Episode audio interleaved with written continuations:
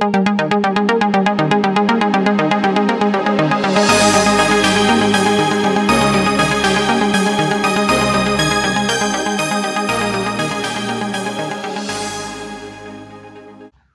everyone. This is all about Windows for Phones Insight Podcast 203, recording this on Monday, the 16th of January 2017. Happy New Year to Mr. Rafe Blandford. Thank you, Stephen. Happy New Year to you and to all our listeners as well, of course. Uh, this is the first podcast I've recorded in 2017, though I, I know Steve has been busy with uh, his guests. So thank you for doing that, Steve. Um, but quite a, a, bit to get through. I hope everyone had a kind of good break for those of you that did over the Christmas and the New Year period, and kind of all now set for 2017. Yes, yes. Uh, last week's podcast was the developers of Brincast, which people, I thought people might, you know, find a tiny bit too niche because it was basically all about one application and the developers behind it. But that got a surprisingly good uh, set of feedback, as did the two Steve Litchfield episodes, rather immodestly, before Christmas. So I think we're on a bit of a roll, Rafe. Let's hope we can continue to produce interesting content this year as well.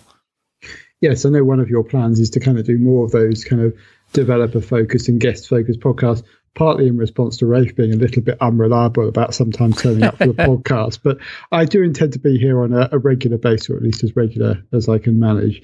And I suspect uh, I'll be inserting more so the mobile meanderings from across um, all the platforms as well as the Windows specialism that we kind of focus on on this podcast. Yeah, and just a trail next week, we're hoping to have the the Microsoft uh, developer behind City Art Search, which is runs ac- across all is a universal Windows platform app, of course, and lets you search um, classical works of art and, and browse them visually on your screen and zoom in all of that fancy stuff for a massive database of pieces of art around the world. So that should be really interesting, and hopefully that will be next week's podcast, which I guess gives Rafe another week off before his next appearance.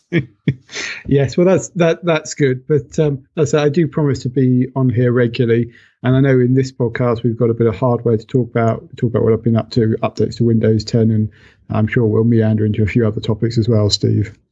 Yes, let us start first of all with where you've been for the last uh, week or so. I gather you've been over in Las Vegas. I know there weren't any necessarily any Windows 10 mobile new launches there, but you must have seen things like the Alcatel Idol 4S for Windows and presumably a truckload of Windows 10 generic hybrids, tablets, laptops, whatever, all effectively in the same ecosystem. Yeah, that's absolutely right. I was over at CES, which is the big kind of co- consumer electronics show. It's really where lots of hardware companies come and show off their latest products. You do get some uh, software services as well, but really a focus on those consumer products. And you know, obviously, it originated uh, with things like hi-fi's, TVs, and you, you still get the battle of the TVs, and obviously, computers came in over the years. Uh, between sort of, I would say, 2004 and maybe 2010, it was a big show uh, for mobile. You quite often see devices being announced there, but more recently, that's kind of gone away. I mean, Honor were talking about the um, uh, the 6X and which LG I have here going off the V20. Yeah, and it's a it's a really nice device. But even that, in one sense, you know, kind of had been pre-announced. Yeah. Um, and so it, it, it just doesn't have the same cachet anymore for mobile devices. It wasn't really a surprise not to see uh, any big things, but of course, it was the 10th anniversary of the launch of the iPhone, and actually, that was the first time I went to CES, and I remember uh, Nokia was announcing, I think it was the N79 as well as the N93i. It was the kind of follow up to their yeah. transformer device, or the last of their transformer devices, really, plus the kind of the Razr clamshell lookalike N series. And everyone was talking about those, and then Steve Jobs made that famous announcement. And actually, most people, of course, uh, poo pooed the iPhone. And in its first incarnation, frankly, we're probably right to do so. I mean, there was some great hardware in there, particularly if you think about the capacitive touchscreen and some of the things we've come to take for granted. But with no third party apps, you know, a lot of people barely considered it uh, a smartphone. Obviously, things have changed a lot over the last 10 years. And I think some of the executives at CES in 2006 sorry, 2007, probably regret some of the statements they made about the viability of the iPhone and Apple getting into the space. I remember Nokia executives kind of chortling and saying, "Well, welcome, but you know it's a niche product. They've gone a long way to go." Uh, but it just goes to prove how far how fast things move. Yeah. Um, it's interesting. One of the kind of themes of conversation off the show, you know, among, amongst geeks, were you know, has Apple lost it a little bit? And you know, the iPhone 7 obviously proved somewhat controversial, and Android has become pretty much dominant in the smartphone space, you know, 80% plus market share depending on the way you calculate things. Uh, in the States and the UK, it's much closer to kind of 50 50, although even, even in those two leading iPhone markets, there's signs that's going away. And so there was some sense of, you know, how much of this is going to be a problem, especially when you're at a show like CES, where you see so many of the things that orbit around smartphones and this evidence of sort of the wider ecosystem because obviously Apple very vertically integrated. You know, you're in the Apple ecosystem, but with the likes of you know voice coming in, Alexa being a big theme at the show. Maybe talk about that in a minute. There was just the, this sense that is the market changing a little bit. You know, we've talked about it on the podcast before. You know, everything conversion to a single device. I'm sure what you meant by that question. there she is. And every single podcast I listen to has someone mentioned that and have that exact response. I'm just going to go mute her. This is where Steve fades the podcast out and fades it back in when Alexa's been shut off. So there was definitely that discussion around the, the wider ecosystem. On the podcast in the past, we've talked about how uh, smartphones are all about convergence, and now there's kind of a broadening of that. And you see that at CES with all the IoT stuff, particularly around smart home and health and fitness, where you know the smartphone is still the, the central most important device, but it communicates and is a control point for a lot of other things. But also the kind of evidence, particularly with voice and Alexa, that this idea that there will be other interfaces and there will be digital assistants and your phone won't necessarily be the first stop. So that's kind of the big uh, broader theme. But yes, you, you, mentioned Windows and some interesting devices. Um, kind of in contrast to the last few years, you know, it almost felt like PCs and laptops were making a bit of a comeback. There was certainly a lot of activity around devices that would be running Windows 10, and particularly around the Creators Update. So, you know, Dell had its kind of uh, touch surface that it was showing off, and various monitors and laptops, as did HP, Acer, Asus, and a whole bunch of other vendors. I mean, it's it's always difficult to to pick out one thing, but things like the uh, Dell XPS 13 convertible, that's a that looked like a really nice device, and some of the uh, new new displays that had you know connectivity with off a single USB C cable. All of those things, it, it, feels like desktop in one sense is being tied up, and there's a little bit of innovation going on there, which there hasn't been uh, for a long time. And then there were kind of the extreme laptops, including ones with multiple screens, which frankly felt a, a bit pointless. But um, Acer in particular was doing some good things around uh, gaming laptops, um, HP's all-in-one solutions, and the kind of particularly Envy uh, Air. I think it's 34-inch screen. I think a lot of people would like that sitting on their desktop, and actually all at very uh, competitive prices. Um, and then there were, of course, some mobile-specific things um, the Snapdragon 835 has been announced before, but as far as I'm aware, this is one of the first shows that you could go and see it in person. Um, it's a fairly significant update to the 820. It's it's smaller, it consumes less power, it's more performant. Um, it builds in some new technologies like Bluetooth 5, for example, which has got kind of uh, twice the range and twice the data speed. Um, sort of gigabit LTE and multi-gigabit Wi-Fi. So it's kind of the latest and greatest uh, from Qualcomm they were demonstrating that on some kind of uh, prototype devices. And then you also saw some of the VR stuff coming in um, from Microsoft partners, kind of referred to as holographic VR. None of it was actually working yet. It was already in kind of concept or demo headsets based on a reference design that Microsoft is putting together. But it's kind uh, kind of be standalone VR in that you've got a couple of screens behind lenses and then it's hooked up and all running on Windows 10 it'll be interesting to see whether that kind of gets any momentum because, of course, VR always a big thing at these shows. Um, it does feel like it's maturing a lot more of the ecosystem there. There are lots of interesting accessories and innovative ways to control things in VR. And one of my favorites was a kind of a pair of shoes that put haptic motors underneath the ball of your foot and on your heel. And that meant it could make you feel like you were walking on different surfaces, whether that was kind of gravel or a, a concrete floor and it, all those kind of things are always present there. And then there's fingertip controllers and um, you know VR headsets that had eye tracking built in, so you can actually make eye contact with people in VR, and also it can sort of do light field calculations to make it feel more immersive.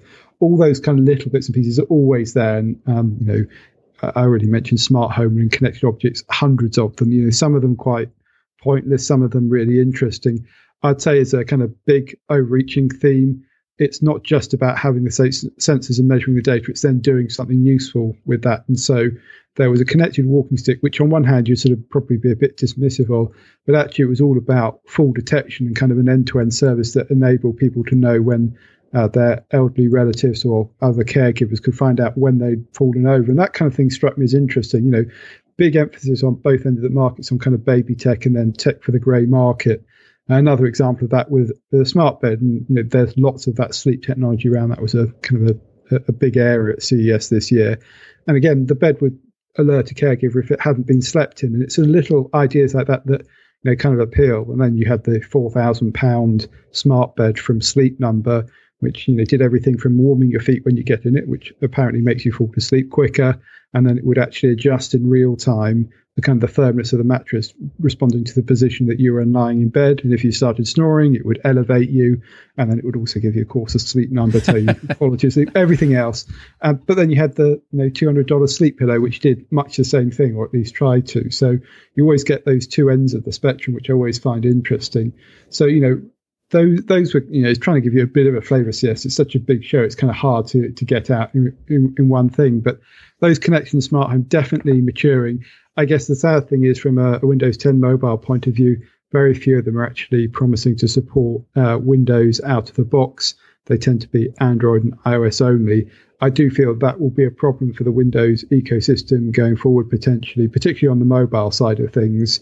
Um, and that's not really an issue Microsoft has been able to address. It's almost an inevitable consequence of the side of the ecosystem that we've talked about in the past. And so you know, it's another reason why you need, you know, quite a commitment to go for a, a Windows device as your main device. Although I did notably see quite a few people using it as a secondary device at the show. Uh, I suspect a lot of those were, were corporate users, and inevitably, I, I always look out for that. So perhaps I noticed them more than than most people did. But yeah, I mean, personal highlights probably from the PC side of things. It was the uh, the Dell Canvas, which is a bit like a, a Surface Studio without a PC. You know, it's a a big uh, horizontal 27 inch uh, touch display that you can do all sorts of controls with, and it's kind of matched with the creative updates. That's I think uh, really interesting because again, it's kind of challenging your assumptions of what PC interfaces look like. But if I was going to talk about the big themes that kind of were interesting uh, for me, is it, it was the preeminence of voice, and it shouldn't be a surprise because Alexa has been a big thing in the last 12 months.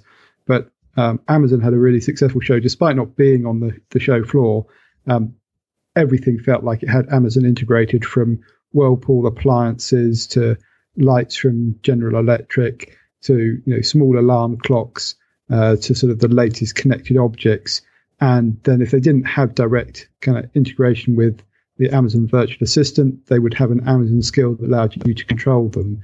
Uh, I don't think Amazon actually is necessarily going to be all dominant here because obviously there's the Google and Microsoft equivalents, and there may well be other players coming along.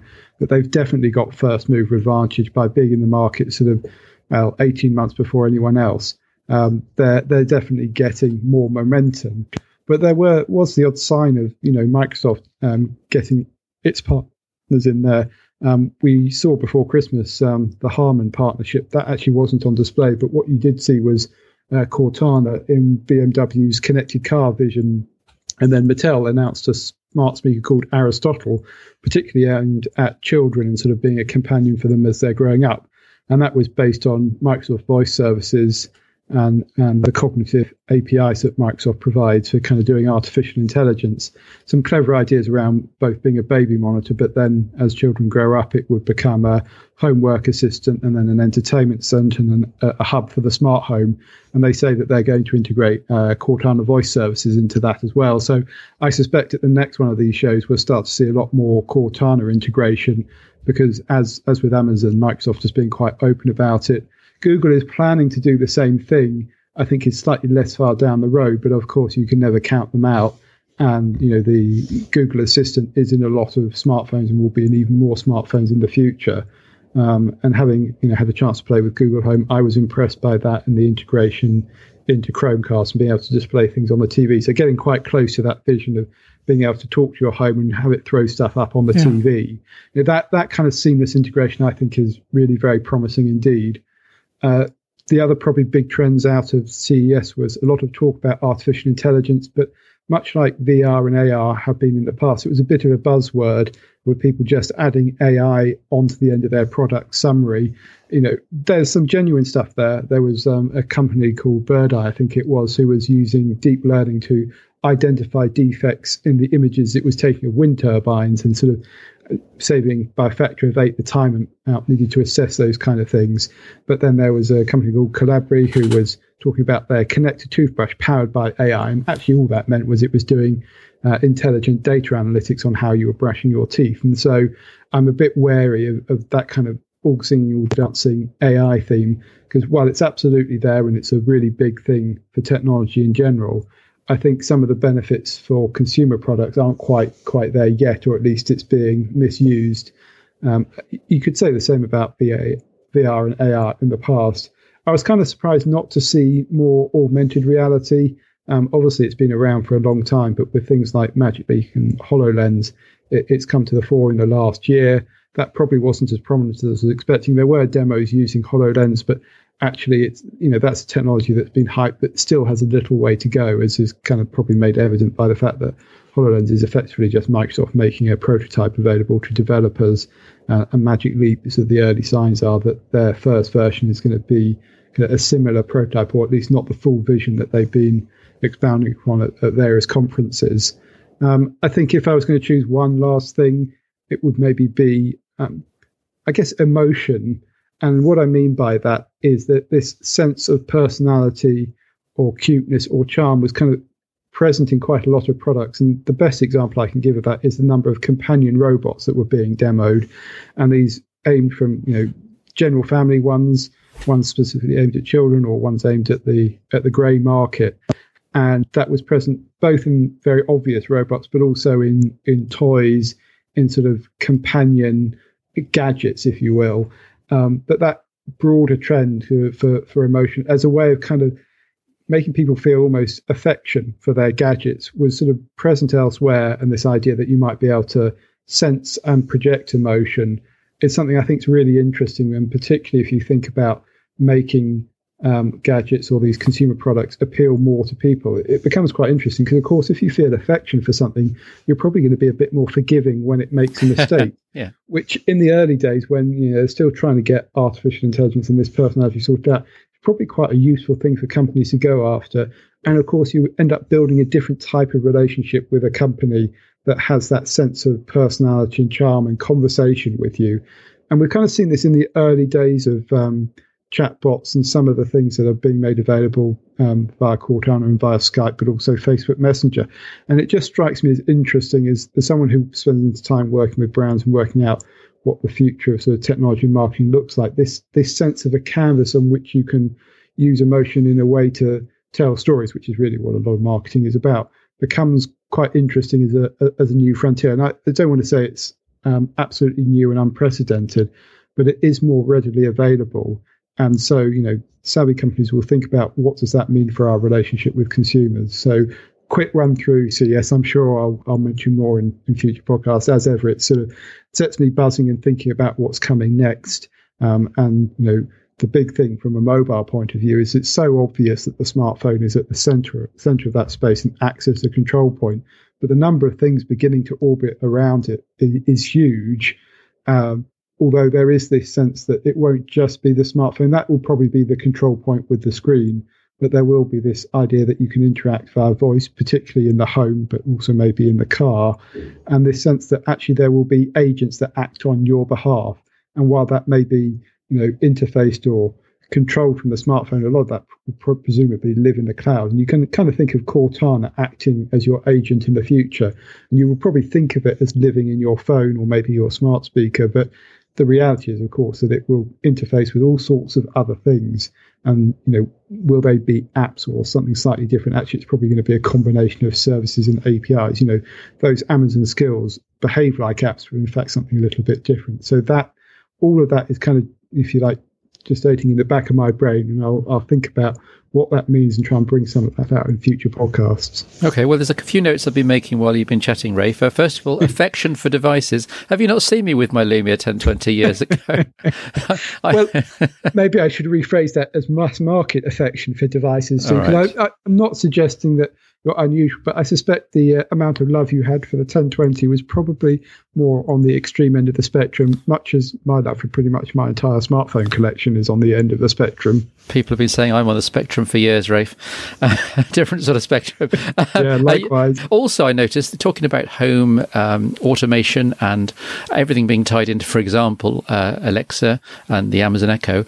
Uh, what happens is just as, as a newbie, a complete newbie to home automation and the smart home, Rafe. But what happens when, for example, your internet service provider has an outage and you're without internet for a day or so? Can you just does all this technology just fall apart because it's got, got no no internet to hook, hook into Amazon's recognition? What happens? Does it all just fall apart?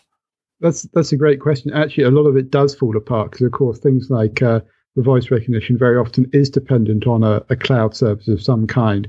Um, so in, in the smart home, there's generally a distinction made between kind of local processing that happens on the device itself or on a smart smart home hub and things that happens out on the web.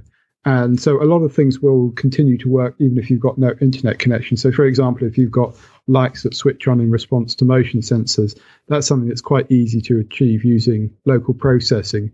But as soon as you do start doing a more complex task, and that would include um, voice recognition, uh, that tends to go off to the cloud. But I think one of the things we'll see is more of that will shift to be available locally, at least in a, a fallback, because like you say, you can't always guarantee connectivity, or sometimes it's really important to be be quick. So I can absolutely foresee a time when we got relatively cheap voice recognition chips in everything, and actually they all work locally, just because it's the kind of more straightforward or elegant way to work. Um, at the moment, though, a lot of that more, more, complex stuff. Yes, if your web connection goes down, if your uh, you know, cuts you off for whatever reason, then it, it will stop working. Um, you know, I've got kind of smart homes stuff set up, and at the moment, I would say about twenty percent of it will work locally with local processing, and will continue to work even if I've got no internet connection. But the vast majority of it will, will fall over, and that includes all the things like uh, yeah. Alexa and Google Home, and I'm sure that will apply to Cortana in the future. So it, it becomes much more important, and it's you know why people sort of talk about um, internet being almost like a public utility, and it's as important to have internet access as it is to have running water and electricity.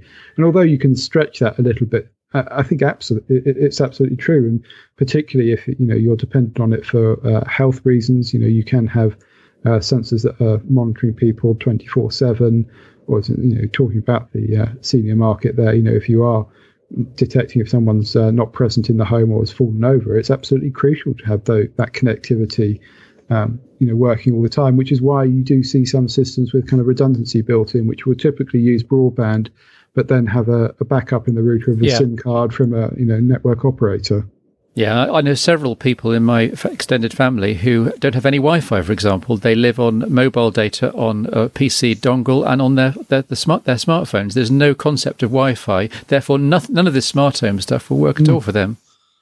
Yeah, and and that's not at all unusual. I mean, I do think Wi-Fi, you know, becomes pretty much essential for these kind of things. I mean, there are other things uh, in the home. You know, you can a lot of the smart home stuff is based on Z-Wave or Zigbee, or sometimes even Bluetooth, but actually a lot of it is still Wi-Fi based, and I think that will remain true for the foreseeable future.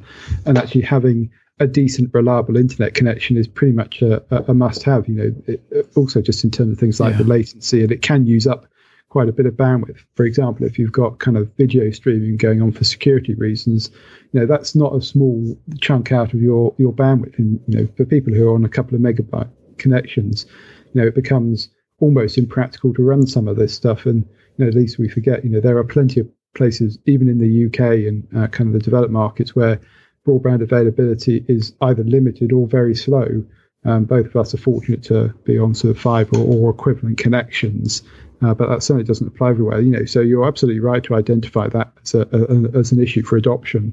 Yeah, well, call me Luddite, but I like to switch on a light by physically walking over and pressing the switch. And uh... Uh, you, you, this is the thing you see, Steve.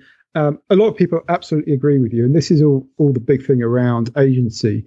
But as soon as you have it so that it does it for you, it becomes strange if you then have to switch back to doing it. And the example I'd give you is in public restrooms, a lot of them have automatic taps or automatic soap dispensers now.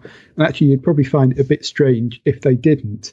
And it's the same way with all of these kind of delegated decisions, the things being done on your behalf. You know, most of the time you just don't think about it because it just happens. And it's a bit like, you know, doors that open automatically when you go into a shop or a shopping centre, things like that. You know, as soon as it changes back to the routine, you suddenly realise actually that's quite inefficient. And so I think maybe it's pushing it a little bit to suggest that applies to light switches. But you know, if you've got a smart home where your lights just come on automatically when you walk into the room, it is actually some, somewhat jarring if if it stops working and you then have to use the switch manually. Um, but you know, hurrah for the Luddites because you know they're they're they're people too, Indeed. The other thing I wanted to mention, you mentioned very briefly in passing that you saw the demo where Qualcomm had their Snapdragon 835 and a couple of test smartphones, and they weren't, um, people thought they were leaked Nokia 8 Android smartphones. They turned out just to be Qualcomm test rigs. But the interesting thing is they were showing video stabilization um, purely in terms of processing. And this, no, Google showed this in the recent Pixel and Pixel XL on the Snapdragon 821, I believe, and this is presumably an enhancement of that. But this, the idea, and this will appeal to many of our listeners who have grown up really with OIS on every smartphone from the Lumia 920 onwards, um, and doing the video stabilization physically uh, by moving the lens around. And here are Qualcomm, Qualcomm quite practically now saying, look, you don't even need OIS. You just have a basic sensor. We'll do everything in the electronics. We'll do everything in our, in our firmware, in our processing to stabilize it frame by frame so you get crystal clear, smooth video with and with no moving lenses needed. Yeah, that's right. I mean, I, I, saw this demo, and obviously, I can't really judge how effective it was because it was kind of just on on display. I suspect, as with a lot of these other software tricks, it won't work quite as well as the hardware to begin with, and certainly the evidence from kind of yeah, Google's Pixel yeah. would would back that up. But we kind of said the same about it for still images a while back, and actually, things have moved on, and it gets better and better over time. So I think one of the general rules about uh, photography, particularly in the digital domain, is that as the kind of amount of computational photography or the processing that's thrown at it, that improves quite dramatically over time. And some of the things that were previously having to be done in hardware can be done in software. And obviously, it makes it a lot more mainstream because basically every smartphone that has the 835 processor in it and give it a few years and that will go down Qualcomm's kind of family of devices and into mid tier devices. So that will be something that just becomes standard and obviously it makes it easier to capture good video from your smartphone getting rid of that very distinctive kind of camera shade which people will remember you know from early home movies and was largely eliminated by the introduction of video stabilization in a lot of those devices. Um, but the fact that it's available in a smartphone every now and then you see this stuff and you just have to pinch yourself and remind you that this is all happening in software in you know tiny bits of silicon. It really is quite amazing well, in a sense, that first Nokia 808 was the, the forerunner of all of this because it was doing a magic amount of stuff. One billion pixels being processed every time, every second when you're shooting video. I know that was in a custom ISP, and this is a far more generic system because it's a chipset that's available to buy off the shelf and for anyone to integrate. But uh, I think it did all start with the 808 in my mind, and admittedly, I'm biased. Yeah, I, uh, I think it was certainly one of the first good mainstream implementations in, in a mobile phone but also, that's kind of a good measure of if you think about how many years ago that was. That's probably how long it takes to go from being kind of a specialist, as you say, dedicated uh, bit of uh, silicon and hardware yeah. to achieve that, to sort of being effectively just another thing that you add into the system on a chip. And you know, we saw this with things like the uh, motion chips that record footsteps um, and other kind of sensor data, and we've seen it with uh, things for you know Bluetooth and GPSs in the past as well. All gets integrated in, uh, you know, and the um, 835 you know has more than any, ever before in that system on a chip. You know, and the quick charge is the latest version. I already mentioned the new Bluetooth. Lots and lots goes into that, and that that pattern is still continuing, and I suspect will for a while yet. And there's still performance to be eked out of, both the imaging side maybe less so on the processing side, and that's why there's a kind of concentration on the uh, power performance improvements this time round. But I suspect there's still a few sensors to go in. I mean, I this time round, kind of new sensors, or at least new for me, um, was there's a, a, wearable that allows you to measure the amount of alcohol being kind of released through your skin and therefore a calculation of your blood alcohol level. And actually, it doesn't just work with alcohol, it will work with caffeine or any other uh, chemical that is secreted through your skin. And you can imagine that going into your uh, smartwatch or your uh, uh, fitness wearable in a few years' time, and it just adding another layer of functionality, knowing even more data about you. Um, you know, similarly, UV sensors were starting to come in as standalone. I mean, that was on the Microsoft Band, but I suspect we might see more of that in the future as well. So there's always that continuous iterative move forward of all of these um, technologies and the components that support them. And you know that we say I say that about CES and MWC every time. It's kind of the iterative improvements is kind of the name of the game now, and there's less kind of big standout splashes which is why when you do get something big, you know, the 808 being a great example of that, it does take people's breath away. But it's important to remember it's still the, the rate of progress is amazing. And, you know, I'd refer you back to the original iPhone 10 years ago and you think how far that's moved on, how much more sophisticated it is and what it can do. Um, I think someone was telling me there's more processing power in the new Apple AirPods than there was in the original iPhone, which is, you know, kind of a good anecdote about how yeah. quickly things move. Um, and you know that would be true of any other uh, smartphone. If you think of all the Symbian and Nokia devices back then, you know they're now being outdone at least in processing terms by a Bluetooth headset. Yeah, you talked about there about uh, the, the, rate of progress. It's actually a good marker in the sand because the original iPhone was 2007. Uh, that was also when the development of the Nokia 808 PureView was started by uh, yeah. and his team, and it took five years for them to come to market in the 808 on the then quote obsoleted Symbian platform, but they did get it to market. And then it was, it'll be five years almost exactly from then, 2012, through to 2017, which is the year we're now in, amazingly enough. And all of a sudden, digital photo- digital processing, computational photography, is now mainstream. That so many handsets produced this year will have immense graphical and photographic processing power to do some amazing things. The Google Pixel is a great example. I, I, I really rated it as a, as a camera. It didn't quite match up in some low light circumstances, but it really wasn't far off for a camera which physically should have been miles off the best of the, the, the Microsoft Lumias. And yet it's come a long, long way. I've been playing with the very latest Android Google camera on my Nexus 6P here. And, and again, just blown away by the how sophisticated a result it gets from such fairly underwhelming hardware, and I think this is going to just roll out across all manufacturers with this uh, 835 chip, or certainly all the flagships through 2017. They'll all be taking incredible photographs, and they may not all have OIS. They may not have all the tricks that we're used to in the, the Lumia range, and yet they'll be taking great photos. Yeah, and I, I think that's particularly important because it, it means that we, we talk about edge cases when you talk about camera phones, and it means that the camera is much more forgiving, so more people will be able to take more great shots.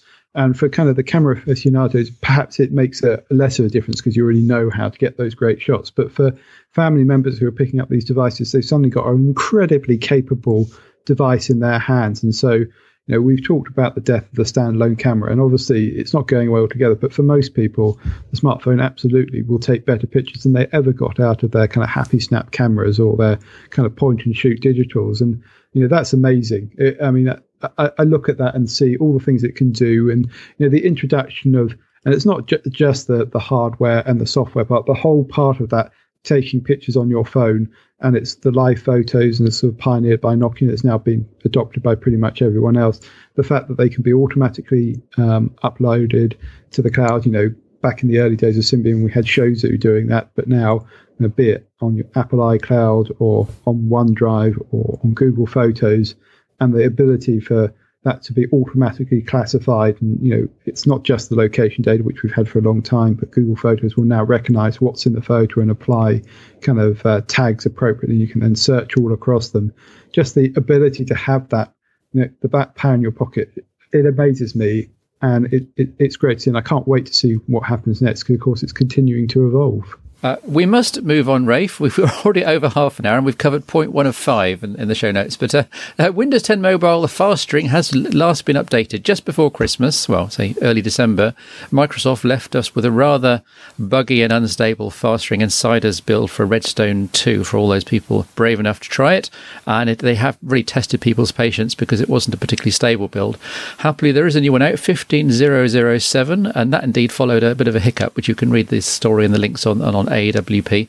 But uh, 15007 is a, is a good one as far as I can tell. It's running very well on my Lumia 950 XL. Main improvements there are to do with text scaling and zoom, especially when uh, uh, web browsing. The apps for websites is, is, also should be now working. That was uh, linked through in the latest version of the AAWP uh, Universal application, where if someone uh, c- clicked on a, a, link that on all about Windows Phone, it would actually launch the application to handle that story, which is a, a nice touch. That should now be working certainly for insiders.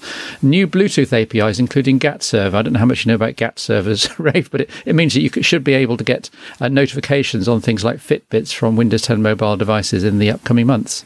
Uh, you can also uh, reset applications, which is an interesting one. So previously, Rafe, if you had uh, an application uh, like the AWP app and it was misbehaving, you thought, oh, I, am going to have to uninstall it and reinstall it. Now you can literally just click on reset and it will wipe all the, the user data and the cookies and any temporary files from that app's cache. And then you effectively starting with the app all over, all over again. And it saves a whole um, uninstall and then reinstall, which also presumably saves Microsoft's bandwidth and your own bandwidth. There's also Cortana loves music. You can now control more on voice. You can now use Cortana to control music playback on more of your favorite apps. And iHeartRadio and TuneIn Radio were quoted. I'm sure there are others, and that's probably a topic for a future future feature on the site. Um, loads and loads of stuff to do with reminders, web payments. Um, improve legibility for Universal Windows Platform apps in high contrast. There's, there's, a load of stuff in this build. Do, do, do go and look at the story. 15007 is the one you want to be on. Um, I have recommended most people who are serious about using this as their primary smartphone go back to the slow ring, and I have done that on my 950 and certainly my Elite X3 is on production build.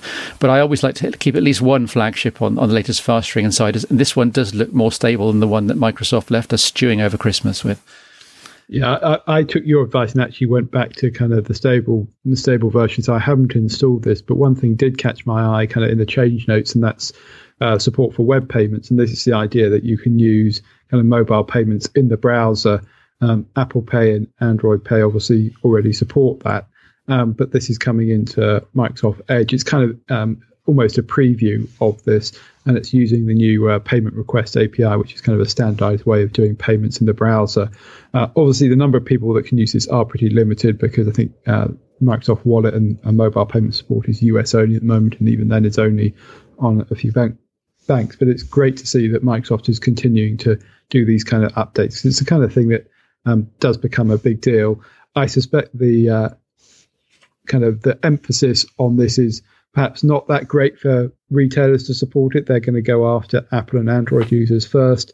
But as I understand if they implement support for the payment request API, which is what Android Pay is uh, also based around, that you will also get support for Microsoft Wallet as well. Um, so that's good to see. And then there, there are lots of kind of small improvements. You identified some of them with Cortana, but it is interesting to see Microsoft continuing to push both the voice elements of that, but also kind of the assistance elements of that. And so it is becoming uh, more and more capable. And then there are the usual bug fixes, which we won't go through, but if people want to read about them, they're in the story on the site. Of course, one common question, Rafe, and people are making this point all the time, is why are Microsoft still bothering with Windows 10 Mobile? But I still maintain it's part of the global Windows 10 ecosystem. And given that Windows 10 on ARM is now very much a thing and coming uh, over the horizon, if you like, the, the fact they already have Windows 10 on ARM in Windows 10 Mobile means that they've got to keep updating it and keeping the, the, the cellular and the connectivity stacks and all the applications compiled for the ARM chipsets up to date, patched, fully sorted out so that they're mature when they need them to hook them into the quote desktop on ARM. Does that make sense?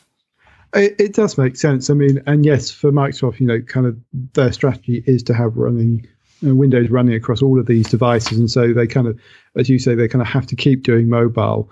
Um, I, I, think it's fair to say, you know, their ambitions have been drawn back. We've talked about this this before, um, but the whole point of the kind of the re-envisioned strategy on on Windows was that they were able to support mobile without the same level of effort as was required before.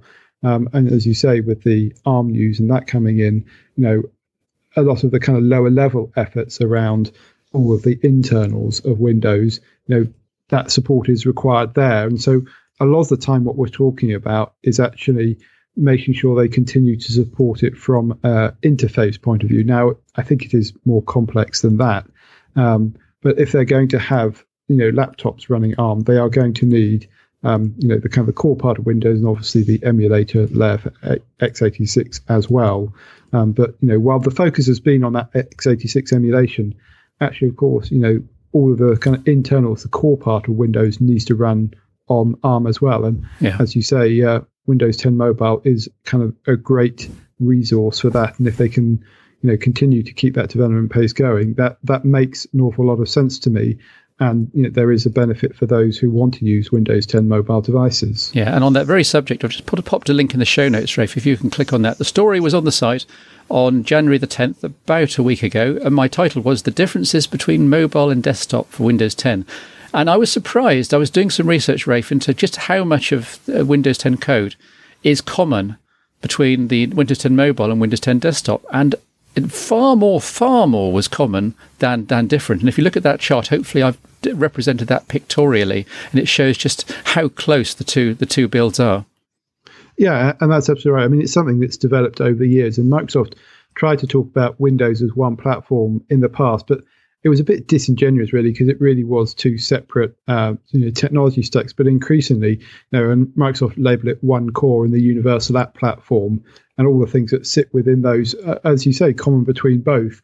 Then, if you look at what's just on Windows 10 Mobile, it's the kind of the mobile shell and the start stuff, which is kind of the UI I was talking about, and then some legacy stuff for the older applications, and then uh, telephony stuff. And obviously, that telephony stuff is actually going to be applicable to some of these other devices as well, yeah. particularly when they've got you know SIM cards inside them.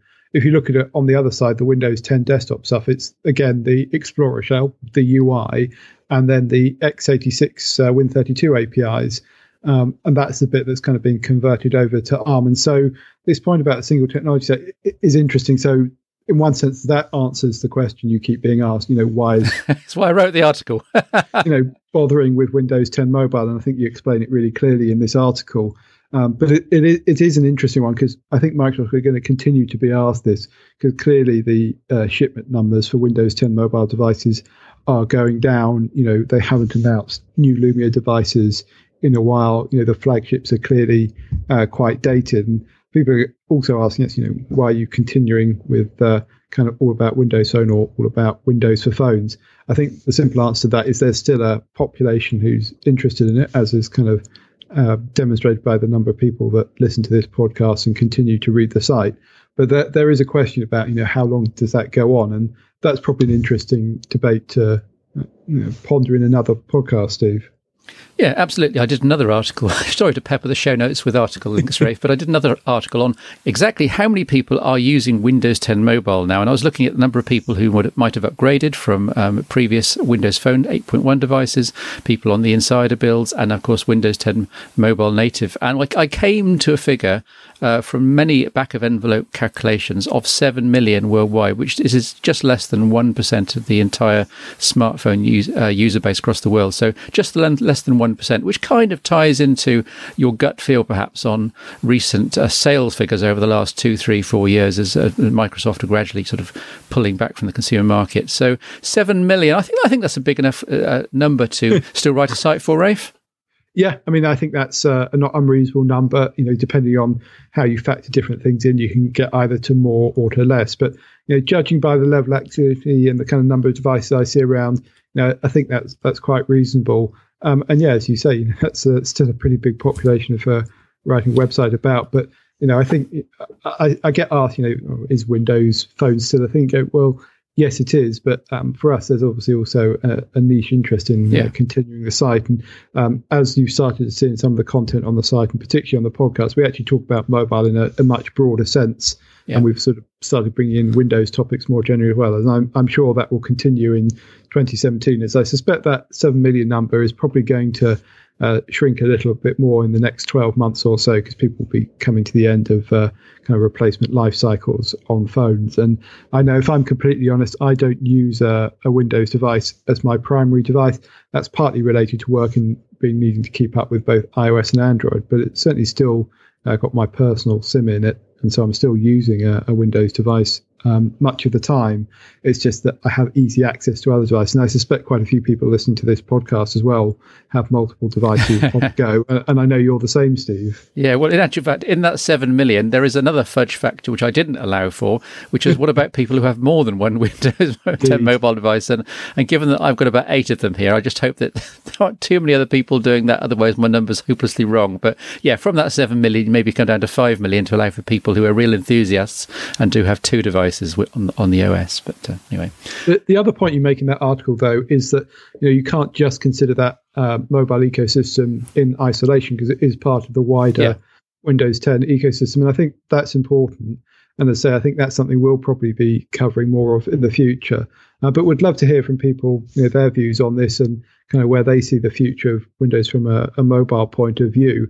I mean, it, it would be, I think, much dependent on the kind of long promised or long rumored Surface Phone, what happens in that dimension. But, you know, there have been a couple of uh, manufacturers saying that they're going to continue to support uh, Windows 10 Mobile, and we've seen a couple of uh, efforts in the last few months. Probably some of them not particularly impressive. Um, HP, I think, being a, a, hallmark or something that's actually they've made a great stride with their device, and actually, especially some of the software updates they've brought uh, added uh, stability to it. But actually, that's probably quite a good opportunity to talk about the last thing in our show notes, which maybe we should sort of trail for a future podcast because I know you need to spend a little bit more time using it, Steve. But uh, you've had a chance to have a have a look at the HP Elite X3 uh, Lap Dock, I believe. Yes, and now we had a look at this back last. I think it was May or June last year. This was the early first prototype. Um, we've now got the full retail Lap Dock in. Um, it's taken three more months than HP said it would, but let's let's give cut them some slack here. This is a totally new market category, really, and just that there are numerous laptop like devices in Kickstarters around the world, but this is the only one that's really come to production in a big way and is actually worth using. I mean, this is a full 1080p screen. It's sort of a rubberized uh, metal and plastic build, really solid. It's got the usual shock protection that uh, that HP applies to all its devices, and it works really well. I don't know whether you caught my Twitter feed this afternoon, Rafe, but maybe people can check me out. Twitter.com/slash Steve Litchfield. This this afternoon, I was I was I thought, right, that's it. I'm going to use the Lap Dock and the Elite X3 and nothing but this for two hours. I was stuck waiting somewhere in the car, so I really was at the mobile road warrior trying to live the lifestyle. And I got on really well. It, once you, you, for example, I'll give you an example, Rafe. So I've got the HP Elite X3. It's plugged in via a cable to the Lap Dock, and I open up the Lap Dock and I, I think, oh, I have a need to look at a website. So I go in, I click on the um, the E, uh, the the Edge icon, and up comes the web browser with all my mobile tabs. I think, oh, that's clever. It's remembered them from the phone. And I think, no, no, no, I've got to erase that concept from my mind. It is the phone. I am using the web browser on the phone. These are the tabs I had open. I, I still have on the phone. I, I, even now I'm getting my tongue, my my words twisted because the concept is so alien to what we normally think of how a phone and a desktop or a Lap Dock should work together. But the the laptop literally is the phone. It's the phone's processor, the phone's applications, the phone's RAM, and just being projecting it onto a secondary display. And it's such a revolutionary concept. I, I put up three three photos showing you know, different applications running on the phone and on the laptop screen, the laptop screen, trying to show that this wasn't just literally literally a secondary display. It's like having a, on your desktop, getting your laptop open, then plugging in a cable and having a secondary monitor off to one side. It's still you're still using the one computer, but you've got more screen real estate, and in this case, you've got a full keyboard as well. Yeah, it's, it's interesting because this actually kind of plays back into what I was saying at the beginning of the show when talking through some of the CES things. This idea of the smartphone and things orbiting around it, and we've kind of long had this idea that you could use external screens, and you know, you able to have back with the N95 plugging it into a TV via the uh, composite cable. Yeah. Uh, and, and, this is kind of, you know, the natural evolution of that. And I think it's very notable that Continuum has improved since we first saw it. And even little things like, you know, the, the resuming of applications or the better use of the uh, kind of start bar on the bigger device. And as you say, we've got more apps now that support it and taking advantage of that screen real estate. It, it, it's really difficult because you show this to people and talk to people about it, and they tend to be fairly negative. But I think once you've tried it out and in the right context, in the right scenario, it makes a lot of sense. I think the thing is for Microsoft, the shame, the shame of it is almost that those number of scenarios in its current form are a little bit limited, and you're sort of going, if I'm carrying around something like the Lap Dock, would I not carry around a full Windows 10 PC? And at the moment, it probably would make sense to do that. But once some of the kind of cracks are smoothed away, once it becomes a really seamless experience, then it's a, a much harder distinction to make. And I just feel like it may be, you know, a few years or maybe even just a single year ahead of you know, Yeah. it being ideal. Yeah. It, it's tricky because, and certainly some of the comments you've made to me about uh, kind of the Lap Dock and continuum in general kind of kind of play into that. It, it's we we said it before about continuum. It's kind of the vision of a different type of computing is really interesting. But I think so many of the people talking about it and commenting on it, particularly in the media, but also more generally, are so fixed and married to a traditional model of computing that it's quite difficult for them to sort of divorce themselves and looking at it purely from a, a, a rational point of view and be completely unbiased. Even if you do manage to do that, I think you probably can make a, a good argument that at the moment the experience isn't quite there, and actually, to say having a separate machine altogether probably makes a bit more sense, especially as actually a lot of the phones now are getting better at you know connecting or integrating with you know a, a traditional laptop in some way. You know the Wi-Fi hotspot being the most obvious example, but the ability to do handover on something like Mac or you know on Android, you've got the ability to you know have uh, text messaging visible from the desktop, and you know WhatsApp has its web version of WhatsApp, so you can, you can get into that easily. And there's those kind of things that blur those lines. But this idea that your phone and your laptop or portable screen should work more closely together is definitely a coming thing. And I think Continuum is one very good vision of that, even if it's perhaps. Now, is it is it fair to say that it's not quite meeting the expectations we had for it when we first heard about it? I think that's fair. There are still cases where it doesn't really, when you open the laptop up and you try and resume where you were in Continuum, it still doesn't quite. The, the applications still don't show that they're running and, and they still doesn't save your desktop state. I've been ranting about this since the beginning. It seems like an obvious first step to me that you, when a user leaves Continuum with um, three different applications shown on the screen, uh, or at least in icon form or, or as full screen on, on the display, when you open it back up again or connect back up, it should show the exact same state. It doesn't. It shows the empty Windows 10 desktop, and then you've got to click on the icons to get the apps back. And it's just an, I can't see why they haven't sorted this. and that's what I mean by those kind of little frustrations. Um, but at the same time, kind of, and it'll be interesting to get your view on this. You actually use Lap Dock, which, as you quite rightly say, is kind of one of the higher end versions of this. Now, I understand you've had a few uh, lockups and glitches early on, which is p- perhaps to be expected. And I suspect the reason it's taken us a while to get our hands on the Lap Dock is, uh, you know, HP have been continuing to work on it. But having sort of, you know, given the critical review, um, is there any comment you've got about the hardware itself and then maybe sort of a more Yeah. positive view of can you see the potential at least Uh, Absolutely, and that the hardware is beautiful. uh, Um, and it's absolutely fabulously built, up with one exception, and that is the trackpad. And I don't know whether you remember, Rafe, the prototype trackpad. It felt a bit spongy and a bit limp, Yeah. and we thought they said it's a prototype. It's bound to be fixed for the retail units. It's not. The trackpad feels like a, a trackpad from a an eighty pound ultra budget laptop, and that that's not really good. But that is the one weak point. The keyboard is fabulous to use. It's a really great typing experience. The the display is gorgeous. It's high resolution. The speakers are amazing. I was watching some videos on it this afternoon as part of my Road Warrior test, and they were really. I was so loud. I was actually uh, afraid that people would in the car park would stop and look at why this rock music was blaring out of this, Renault Scenic. But uh, so the speakers are really good. There's an awful lot there's that, that is going right, and it reminds me of something. It's an old nursery rhyme about a little girl, and when she was good, she was very, very good, and when she was bad, she was horrid. And it's it's very much like that. When the, the HP Lap Dock and Continuum and the Elite X3 or whatever you happen to plug into it is working well, it is brilliant. It's futuristic. You think this is amazing. This is so cool, and this is the way of the future. And then something stupid happens. For example, you you yank the cable out of the X3 or whatever you whichever phone you've plugged it into, and you reconnect it. It should just resume. It doesn't. It the, the phone reboots, the, the Lap Dock reboots, and it's a complete disaster.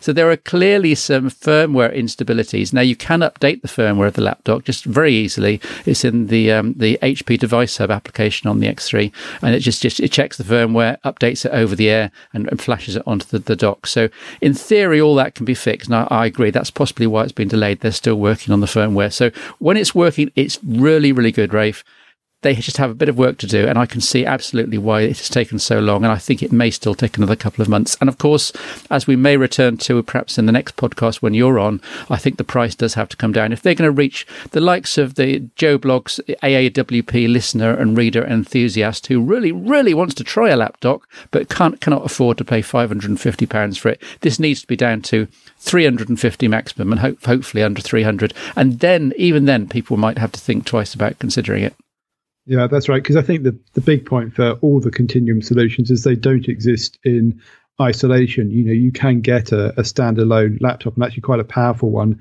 for that kind of price. And so the promise of continuum, I think, is, quite obvious. And as you say, you see it as a vision of what computing might become, or at least, you know, it, it's certainly got a potential to be something really interesting. And you know, it's been around for as long as I can remember in mobile. This idea that you could plug your, you know, smartphone into a bigger screen and then take advantage of that kind of additional hardware functionality. And there was a company called Redfly that made a companion device, then Motorola with its Atrix devices.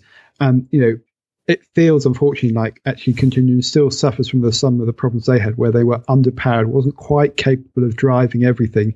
And that's, you know, the kind of this idea that it can't quite get resume right makes me wonder whether there's performance issues or, or, or something like that. And we're kind of idly speculating here. But at the same time, you know, I, I do like the idea. I do think it's interesting. Um, you know, Microsoft in the past has kind of talked about being able to do this with a, a, standard PC, and that does work. Although again, that's a little bit flaky, but that's also interesting to me.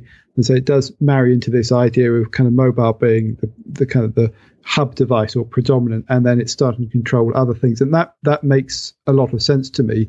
But I suspect it's just that case of maybe being a little bit early. Um, and at the moment, you know, all the brains sitting inside a smartphone. It doesn't mean it couldn't be something else in the future. Um, and so, I guess it is interesting to talk about these concepts, but we also need to be realistic about uh, are they going to go mass market?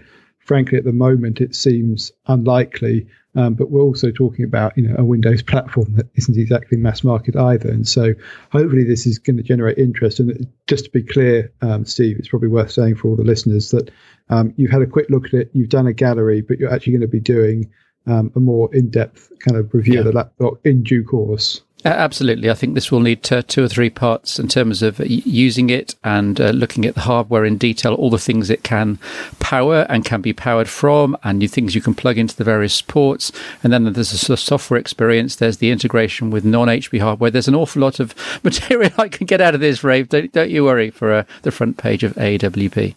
Okay, so I think that's probably a good point to draw the podcast to a halt. We didn't quite get to all of the points, but um, I guess that leaves room for some topics on the next podcast because we're now I think going over the hour mark. We managed to do an extra long podcast in in the new year, which is no sign. Once Steve and I get going, there, there's no stopping us. But I hope you hope you've enjoyed listening, and uh, a big thank you as ever for Steve for uh, keeping me on the straight and narrow. Yes, and I just wanted to trail the fact that if the site looks a tiny bit slow over the next couple of weeks, apart from some personal matters which I won't go into, there's also I'm doing a big podcatcher roundup for the Windows 10 mobile. So you may remember my huge roundup for the Windows Phone 8.1. I'm now doing the same thing for 10 mobile, and that may take a while to put together. I'm also got all this Lap Dock stuff, which I may opt for a kind of a diary-like review blog. I haven't quite decided how I'm going to proceed, but all of that's yet to come. Do watch the site for details, and I shall just say goodbye. Thank you very much for listening. You can catch us next week when hopefully we'll have a special guest on the All About Windows Phone Insight podcast.